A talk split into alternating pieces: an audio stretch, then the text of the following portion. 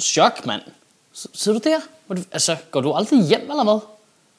Hvad, hvorfor? Nå, ja, okay. Skal vi lave det nu? Okay. Så lad os da gøre det. Der er rigeligt at snakke om. Goddag. Danmark har i den her uge fået en ny regering. SF har trukket sig fra regeringen, fordi My Little Pony fik lov at putte penge ned i koppen, som vi husker, og radikale og socialdemokratiske folketingskandidater har overtaget deres ministerposter. Og det er jo selvfølgelig helt unødvendigt at nævne, hvem der blev minister for de forskellige ting, for det har vi selvfølgelig styr på alle sammen. Jeg får lige at vide, at jeg lige skal nævne dem, og der kan jeg sige, at øh, vi alle sammen ved, at Martin Lidegaard, han er udenrigsminister. Ja, det var god. Og Nick Hækkerup, han er blevet skatte, erhvervs, sundhedsminister. Den nye uddannelsesminister derimod, det kan jeg godt huske, det er hende der, Sofie... Åh, hende der har et mandenavn også. Sofie Henning Jespersen. Sofie Torben Pedersen. Sofie Allan Olsen. Nej. Sofie Karsten Jensen. Okay, jeg kan dem ikke. Så du siger navne, så siger jeg, hvilket ministerie det er fra. Okay, så kører vi. Det kan vi godt. Kirsten Brosbøl. Er der en, der hedder det? Magnus Heunicke. Ej, okay.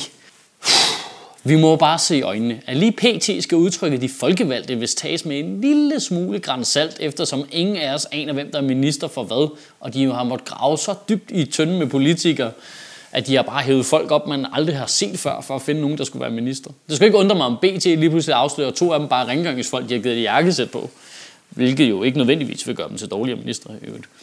Vi er jo så langt fra udgangspunktet nu, at det faktisk næsten er et demokratisk problem. Folk stemte på nogle mennesker, som i første omgang så ikke gjorde det, de havde lovet, men nu er vi ude i, at det er nogle helt andre mennesker, end dem, man har stemt på, der sidder der. Vi er jo så tæt på, at det faktisk er et statskup lavet af de radikale.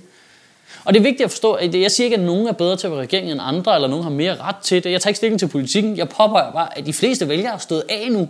Vi kan ikke følge med længere. Hvis det var en film, så var vi jo gået i biografen for længst og tænkte, det, det er for meget nu, så er hans mor et rumvæsen, eller hvad? Jeg kan ikke følge med. Det er som om, de er helt ligeglade med os. Der er ingen, der forklarer os noget undervejs overhovedet. Forvirringen bliver jo også bare total, når de så begynder at skifte parti midt i det hele. Mange SF i ugens løb skiftet til Socialdemokraterne, fordi de stadigvæk gerne vil være regering nu, hvor SF er gået ud. Og det er jo et relativt øh, nyt fænomen, det med, at politikerne skifter partier i så stort omfang, som de gør nu. Enkelte har gjort det før, øh, men i dag er det jo helt normalt at gøre, hvis bare et andet parti har en lidt bedre frokostordning eller et eller andet. Det er jo lige før, at vi skal indføre et transfervindue, som man har i fodbold. Det, det vil jo være råd, at de bare kan skifte hele tiden, så lad os holde det til. De må skifte i sommerferien, og du må skifte i juleferien. Sådan er det. Og så lad os være ærlige om, at politik jo også bare en karrierevej, ligesom alt muligt andet. Så partilederne burde simpelthen kunne gå ud og hente de folk ind til de poster, de gerne vil have, og så bare sammensætte deres hold. Det giver jo for eksempel ikke nogen mening, at Bjarne Køjderen skulle holde op med at være finansminister, bare fordi det var en borgerlig regering, der kom til. Der ville han jo passe fint ind også. Så lad os da få lidt stabilitet og lidt øh, kontinuitet på den post. Altså. Når vi går ind i ugen, der kommer, så vil jeg anbefale, at vi alle sammen helt ser bort fra partier, når vi skal stemme, og kigger på personer i stedet for. Tiden er løbet for de der partier. Politikerne er selv ligeglade med dem.